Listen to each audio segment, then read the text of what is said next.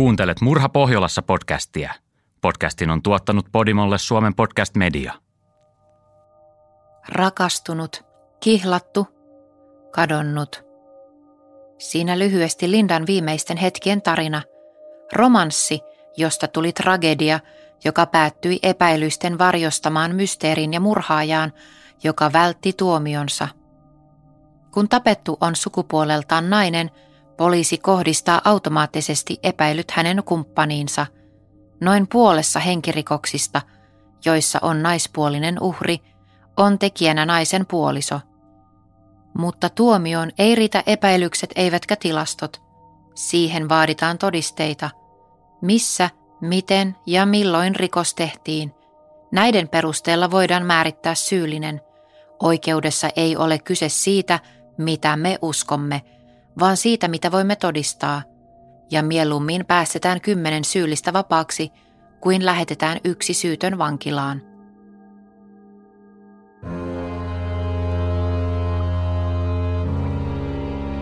Kuuntelet Murha Pohjolassa podcast-sarjaa, jossa käydään läpi Pohjoismaiden kuuluisimpia rikostapauksia –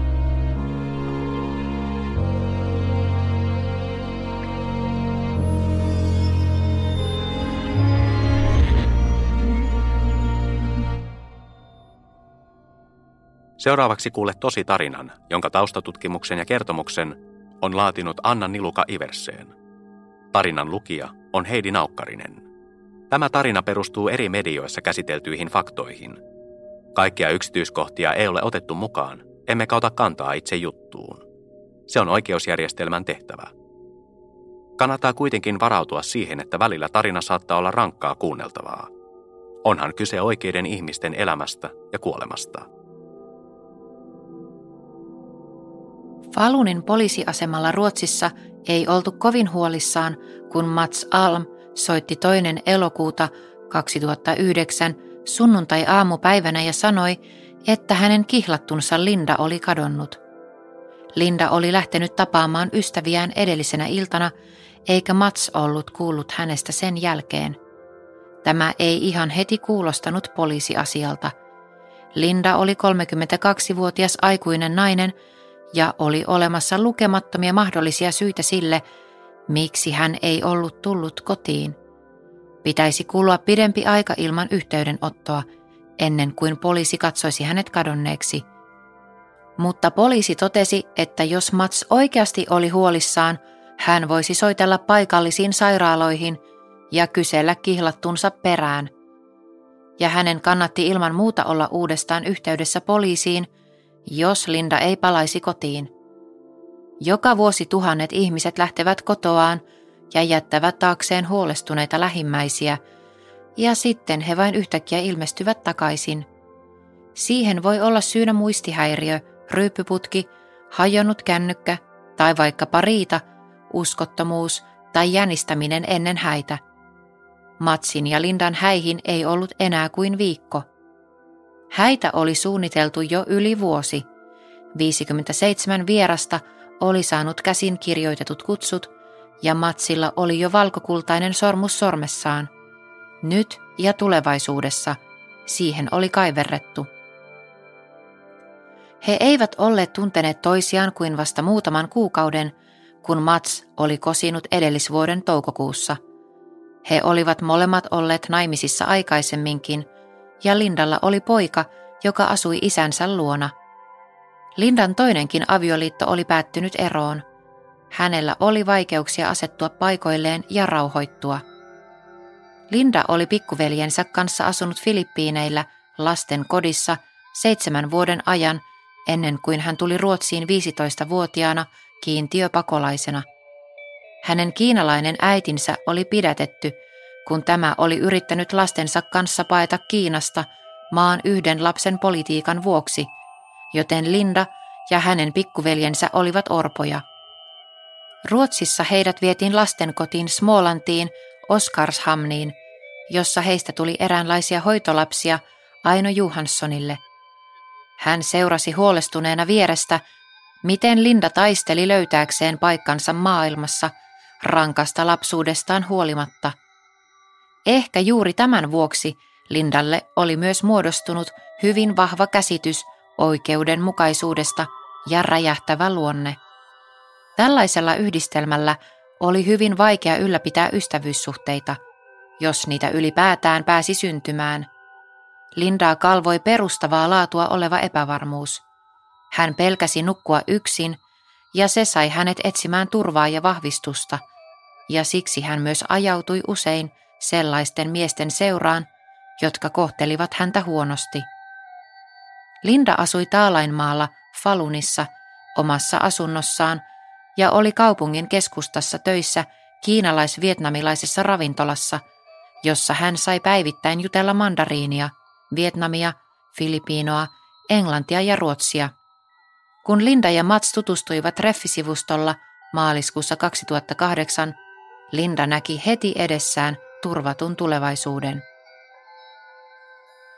Ei mennyt kauan, kun Mats muutti hänen luokseen ja parin kuukauden kuluttua hän kosi Lindaa.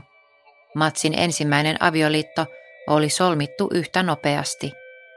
Hän oli tavannut perulaisen naisen netissä ja oli lähtenyt Peruun tapaamaan tätä. Ja kun nainen tuli vuorostaan Ruotsiin, Mats kosi jo Arlandan lentokentällä. Avioliitto kesti neljä vuotta ja sitten Mats jätti vaimonsa ja muutti yhteen toisen naisen kanssa – Mats ja Linda halusivat järjestää häänsä yhdessä tietyssä ravintolassa, jossa ensimmäinen mahdollinen vapaa-aika oli kaukana tulevaisuudessa. Joten hääpäiväksi sovittiin 8. elokuuta 2009 ja sitä ennen he menisivät ottamaan romanttiset hääkuvat Kiinaan. Linda istui leveässä pehmustetussa tuolissa morsiuspuvussaan, jossa oli laahus – Kiiltäviä mustia hiuksia koristi diadeemi. Takana Mats seisoi smokissa, musta rusetti kaulassa. Mutta viikko ennen juhlia Linda oli yhtäkkiä kadonnut. Mats soitti uudestaan poliisille muutama tunti sen jälkeen, kun hänelle oli ilmoitettu, ettei tämä vielä ollut poliisiasia. Linda ei ollut tullut kotiin, eikä hän ollut myöskään saapunut työpaikalle – Mats oli yrittänyt soittaa Lindalle ja lähettää hänelle viestejä, eikä hänellä ole mitään käsitystä, missä Linda oli ollut lauantaina tai kenen kanssa, joten hän ei enää tiennyt, mistä hän voisi tätä tiedustella. Poliisin oli nyt tehtävä jotain. Ärtynyt Mats oli jo raivoissaan ja itki, kun hän kolmannen kerran soitti Falunin poliisille. Nyt oli maanantai ja Linda oli ollut poissa lauantai-illasta lähtien. Mats oli raivoissaan, kun sillä kertaa puhelimessa ollut poliisi kuulosti siltä, ettei hän ollut edes tietoinen naisen katoamisesta. Lindan lähiomaiset olivat tulleet Smolannista Faluniin auttamaan Matsia Lindan etsimisessä. Mutta heillä ei ollut aavistustakaan, miten tällaisia asioita hoidettiin, joten heidän etsintänsä oli täysin päämäärätöntä – joten seuraavana päivänä Mats meni Lindan pikkuveljen kanssa henkilökohtaisesti poliisiasemalle vaatimaan, että käynnistettäisiin kunnon etsinnät. Nyt Linda oli ollut poissa lähes kolme vuorokautta. Siinä vaiheessa Matsia kuulusteltiin ensimmäistä kertaa virallisesti, mutta ei hänellä ollut edelleenkään kauheasti mitään tietoja kerrottavanaan. Lindalla oli ollut aamiaisvuoro töissä lauantaina, joten hän oli ollut töissä kello 11 kello 16. Hän tuli kotiin ja kävi suihkussa ennen kuin he lähtivät yhdessä kauppaan paikalliseen supermarkettiin.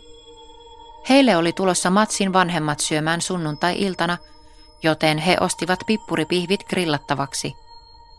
Myöhemmin Linda oli lähtenyt ystäviensä kanssa ulos, Mats kertoi. Mutta hän ei tiennyt, mihin Linda oli menossa ja kenen kanssa hän oli liikenteessä. Ja sen jälkeen hän ei ollut kuullut mitään. Poliisi käynnisti tutkimuksen ja teki Linda Chenistä etsintäkuulutuksen, jossa oli kuva pariskunnan kaukoidän matkalta ja seuraava kuvaus. 32-vuotias kiinalaislähtöinen nainen, 146 sentin pituinen ja noin 50 kilon painoinen – Matsin mukaan hän oli ollut pukeutunut valkoiseen. Valkoinen mekko, valkoiset legginsit, korkokengät ja valkoinen käsilaukku. Lindan katoamisilmoitus osui hänen hoitoäitinsä Aino Johanssonin silmiin Smolannissa, kun tämä näki Lindan hymyilevät kasvot iltapäivälehtien lööpeissä. Aino järkyttyi ja yritti saada matsia kiinni ja ihmetteli samalla, miksi hän ei ollut kuullut tästä mitään. Mats oli jutellut useamman toimittajan kanssa, mutta ei ollut yrittänyt ottaa Ainoon yhteyttä. Kun Aino vihdoin tavoitti Matsin, hän yllättyi vielä enemmän. Hän oli odottanut, että Mats olisi kuulostanut epätoivoiselta ja onnettomalta puhelimessa. Sen sijaan Mats vaikutti iloisen yllättyneeltä, että Aino otti yhteyttä eikä ilmaissut minkäänlaista huolta tai ahdistusta. Falunissa poliisi yritti jäljittää Lindan liikkeitä ennen katoamishetkeä. He kuulustelivat Lindan lähipiiriä, ystäviä ja työkavereita ja selvittivät myös hänen digitaalisia jälkiään. Kun Linda ja Mats olivat olleet ostamassa pippuripihviä supermarketissa, valvontakamerat osoittivat, että he olivat poistuneet kaupasta lauantaina kello 16.38. Hymyilevä Linda kulki käsikynkkää kihlattunsa kanssa, jota hän 146-senttisenä ylsi suurin piirtein olkapään korkeudelle. Hän oli pukeutunut valkoiseen, kuten Mats oli kertonut. Hänellä oli päällään löysä kesämekko ja polven alapuolelle yltäneet legginssit. Hiukset olivat nutturalla, hänellä oli valkoinen helminauha kaulassaan ja tasapohjaiset ruskeat sandaalit jaloissaan. Mats kertoi, että Lindalla oli samat vaatteet päällä, kun hän lähti ulos illalla. Hän oli vain vaihtanut toiset kengät jalkaan. Sitä Aino vähän ihmetteli, sillä tunnettuaan Lindan teinivuosista lähtien hän tiesi, että tyttö oli varsin pikkutarkka ulkonäöstään. Linda ei olisi ikinä lähtenyt viettämään iltaa kaupungille vaihtamatta vaatteitaan, totesi hoitoäiti. Vielä oudommalta kuulosti se, että Matsin mukaan Linda oli vaihtanut tasapohjaiset ruskeat sandaalit uusiin, valkoisiin hääkenkiinsä, jotka oli huolella valittu ja ostettu viikon päästä pidettäviä häitä varten. Naapureilla eikä muilla mahdollisilla todistajilla ollut antaa mitään lisätietoja, jotka auttaisivat poliisia löytämään Lindan. Kukaan ei ollut nähnyt häntä, joten toistaiseksi poliisilla oli vain Matsin kertomus etsintöjen taustaksi. Hän kuvaili, miten he olivat Lindan kanssa ajaneet pienen lenkin Falunissa matkalla kaupasta kotiin. Heillä oli vielä muutama yksityiskohta hoitamatta häävalmisteluissa, Mats kertoi, joten he olivat ajaneet Tursongiin, jossa oli tarjolla höyrylaiva-ajeluja turisteille, ja he ajoivat myös hääpaikkansa ohi. Mutta ravintola oli ollut kiinni, totesi Mats. Kun poliisi myöhemmin selvitti Linda Chenin katoamiseen liittyviä yksityiskohtia, ilmaantui muutamia tietoja, jotka eivät täsmänneet Matsin selityksiin.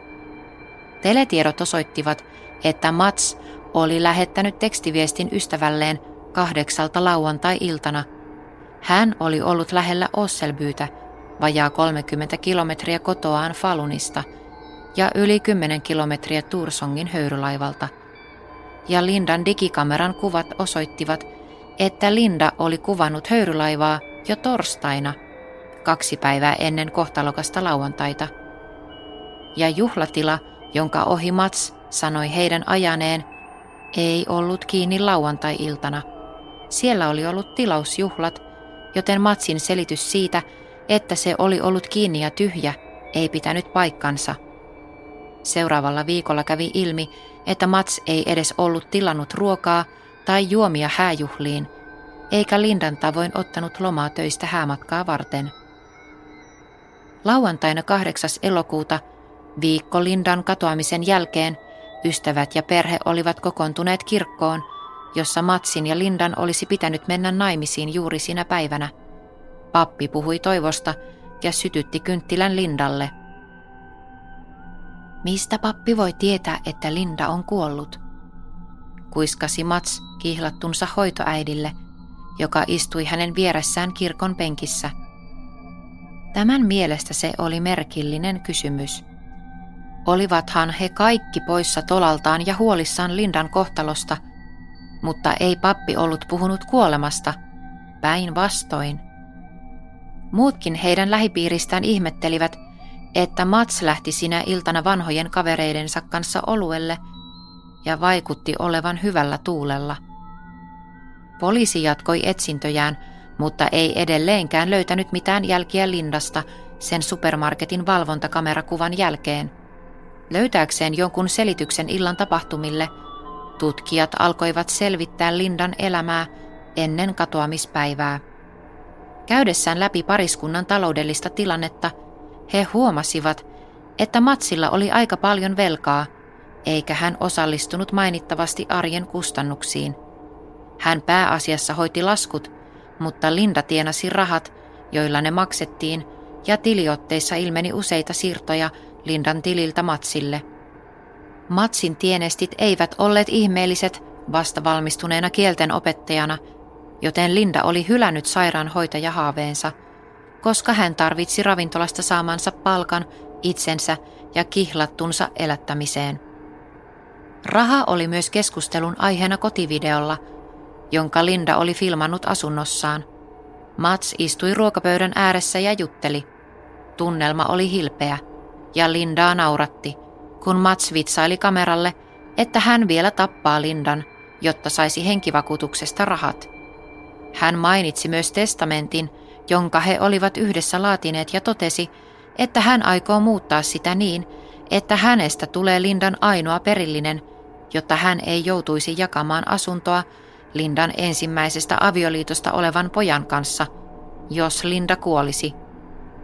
Rakas, älä ikinä kuole, olivat Matsin sanat ennen kuin Linda lopetti filmaamisen. Lindan ystävät ihmettelivät sitä, miten Mats oli väittänyt, ettei hän tiennyt, minne Linda oli menossa tai kenet hän oli tapaamassa lähtiessään ulos lauantaina. He olivat jo aiemmin huomanneet, että Mats halusi aina tarkkaan tietää, mitä Linda oli tekemässä tai kenen kanssa hän oli. Välillä kun mies ehdottomasti halusi hakea Lindan töistä, se vaikutti enemmän kontrolloimiselta kuin rakkaudelta. Kuukaudessa poliisi ei ollut yhtään edennyt Linda Chenin etsinnöissä tai hänet nähneiden todistajien löytämisessä.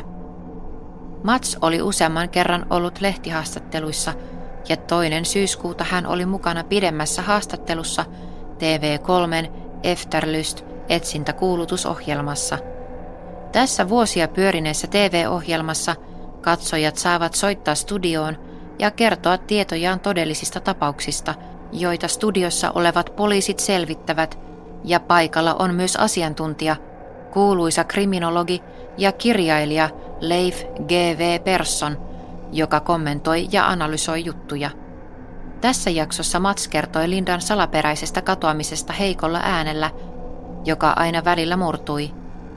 Hän näytti katsojille Lindan hääpukua, kaunis Kiinasta ostettu punainen mekko, ja Mats kertoi, miten lohduttomia kyyneleitä hän on vuodattanut.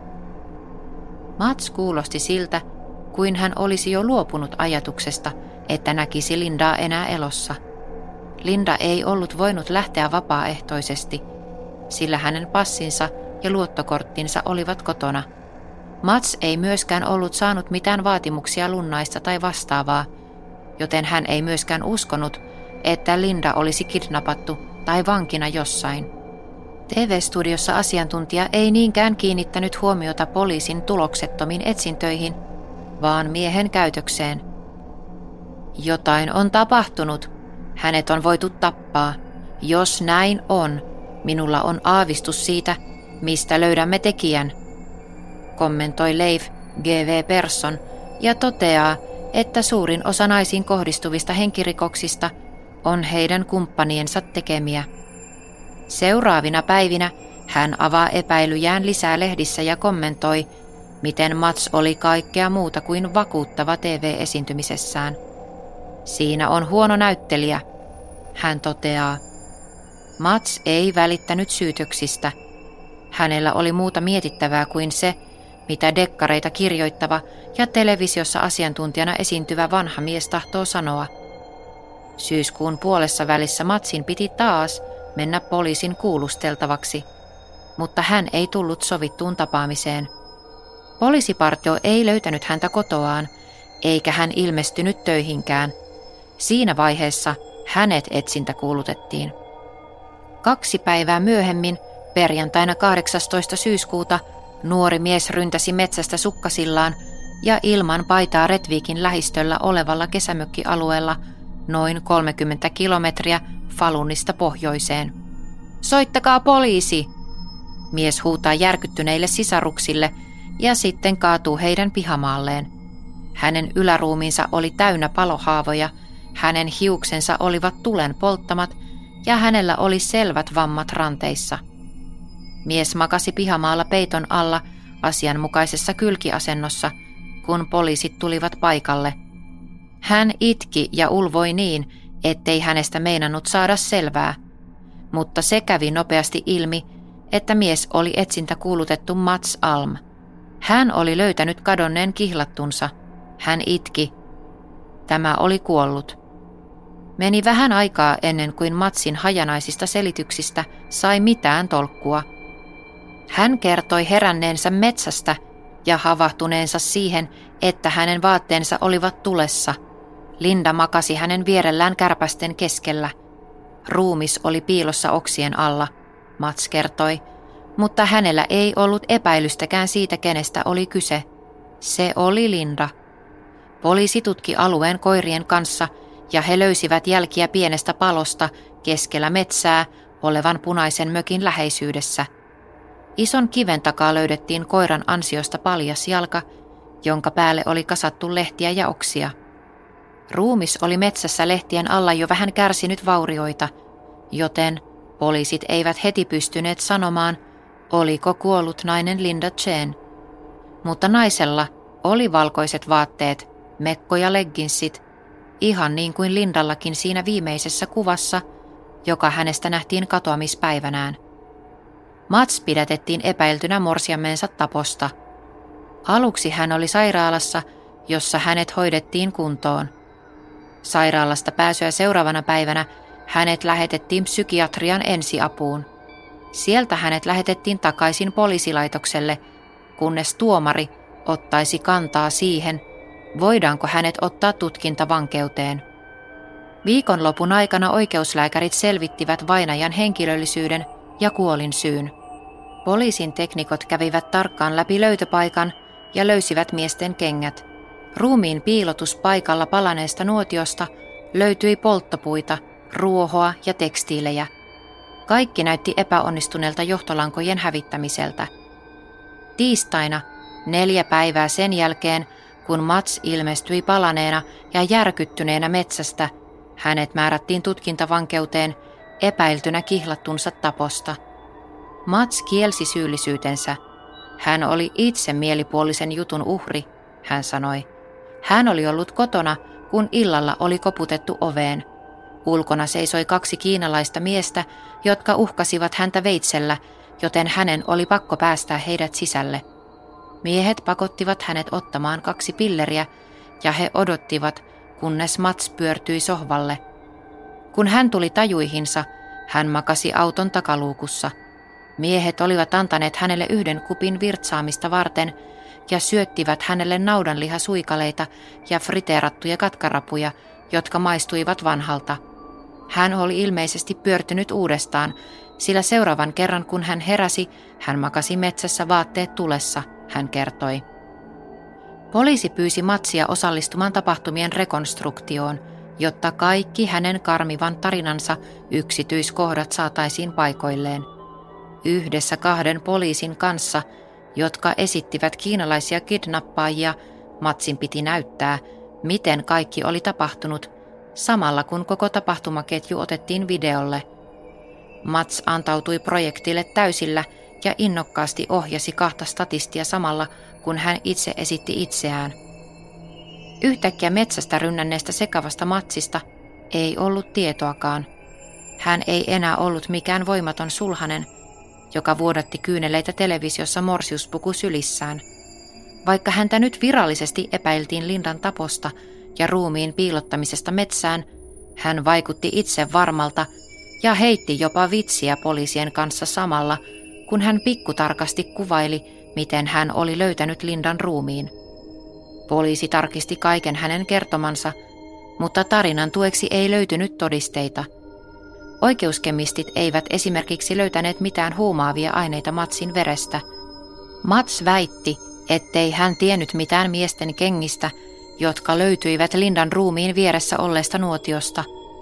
Hän oli sukkasillaan, kun kiinalaiset miehet veivät hänet, eikä hänellä ollut kenkiä, kun hän heräsi takaluukusta ja myöhemmin metsästä, hän selitti.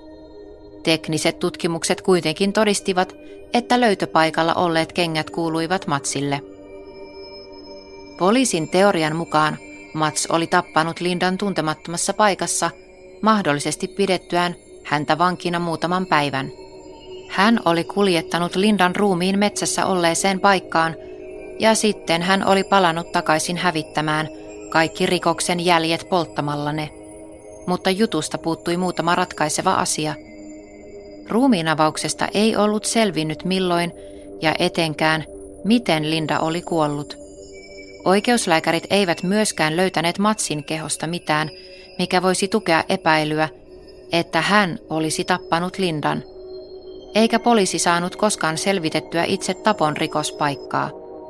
Sen sijaan uusia jälkiä ilmaantui yllättävältä taholta, kun Matsin vanhemmat löysivät tietokonelaukun, joka oli piilotettu heidän pannuhuoneensa kaapin perälle. Laukussa oli digikamera, SD-muistikortti rahaa ja kaulakoru, jossa oli sormus, joka Matsilla oli aina mukana, sekä jäähyväiskirje. Hei äiti ja isä, jos te luette tämän, tarkoittaa se, että minulle on tapahtunut jotain. Varmaan ne ihmiset, joita yritän löytää, joita epäilen Lindan katoamisesta, ovat nyt hoitaneet minut pois tieltä.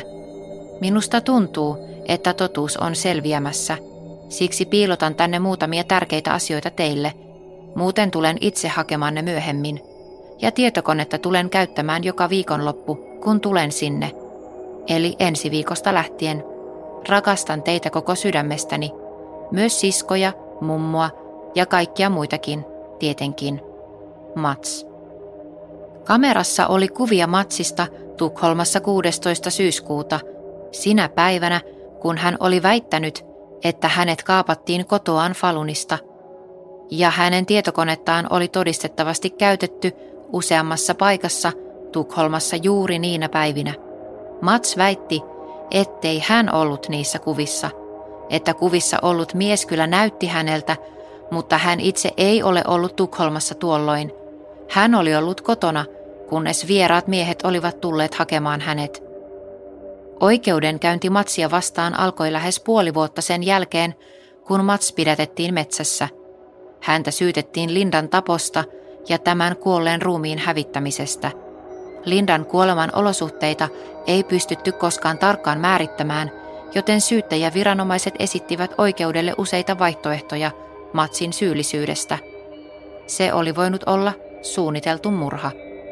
Se oli voinut olla väkivaltaa – joka päättyi kuolemaan. Riita, jolla oli katastrofaaliset seuraukset. Se oli voinut olla onnettomuus. Mutta siitä, että tekijä oli Mats, syyttäjäviranomaiset olivat ihan varmoja. Mats oli täyttänyt 35 vuotta, kun hän maaliskuussa 2010 istui syytettyjen penkkiin Falunin käräjäoikeudessa.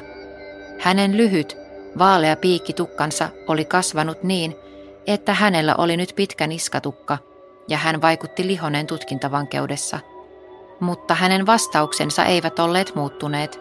Hän kielsi, että hänellä olisi mitään tekemistä Lindan kuoleman kanssa. Kaksi kuukautta myöhemmin Mats tuomittiin, mutta hänet todettiin syylliseksi vain kuolleen ruumiin sopimattomasta käsittelystä. Oikeus oli sitä mieltä, että ei ollut tarpeeksi todisteita siitä, että Mats olisi tappanut Lindan tarkoituksella tai vahingossa. Miestä ei voi tuomita rikoksesta, jollei ole selvitetty missä tai miten tämä rikos oli tapahtunut. Joten vaikka tuomari oli vakuuttunut siitä, että Mats ei ollut kertonut kaikkea, ja vaikka Mats oli tuomittu Lindan ruumiin viemisestä metsään, sen piilottamisesta oksien ja lehtien alle ja sen polttamisen yrittämisestä, niin hänet vapautettiin syytteistä koskien Lindan tappoa. Mats tuomittiin 18 kuukaudeksi vankilaan sen jälkeen, kun mielentilatutkimukset totesivat hänen olleen täysjärkinen. Tuomiosta ei valitettu. Mats hyväksyi tuomion, mutta oli sitä mieltä, että kahdeksan kuukauden tutkintavankeuden vakavasta henkirikossyytteestä pitäisi riittää, eikä hänen tarvitsisi istua lopputuomiota. Se valitus hylättiin. Henkirikossyytteistä vapauttaminen mahdollisti sen, että Matsille maksettiin Lindan henkivakuutuksesta yli miljoona kruunua. Ne hän antoi Lindan pojalle.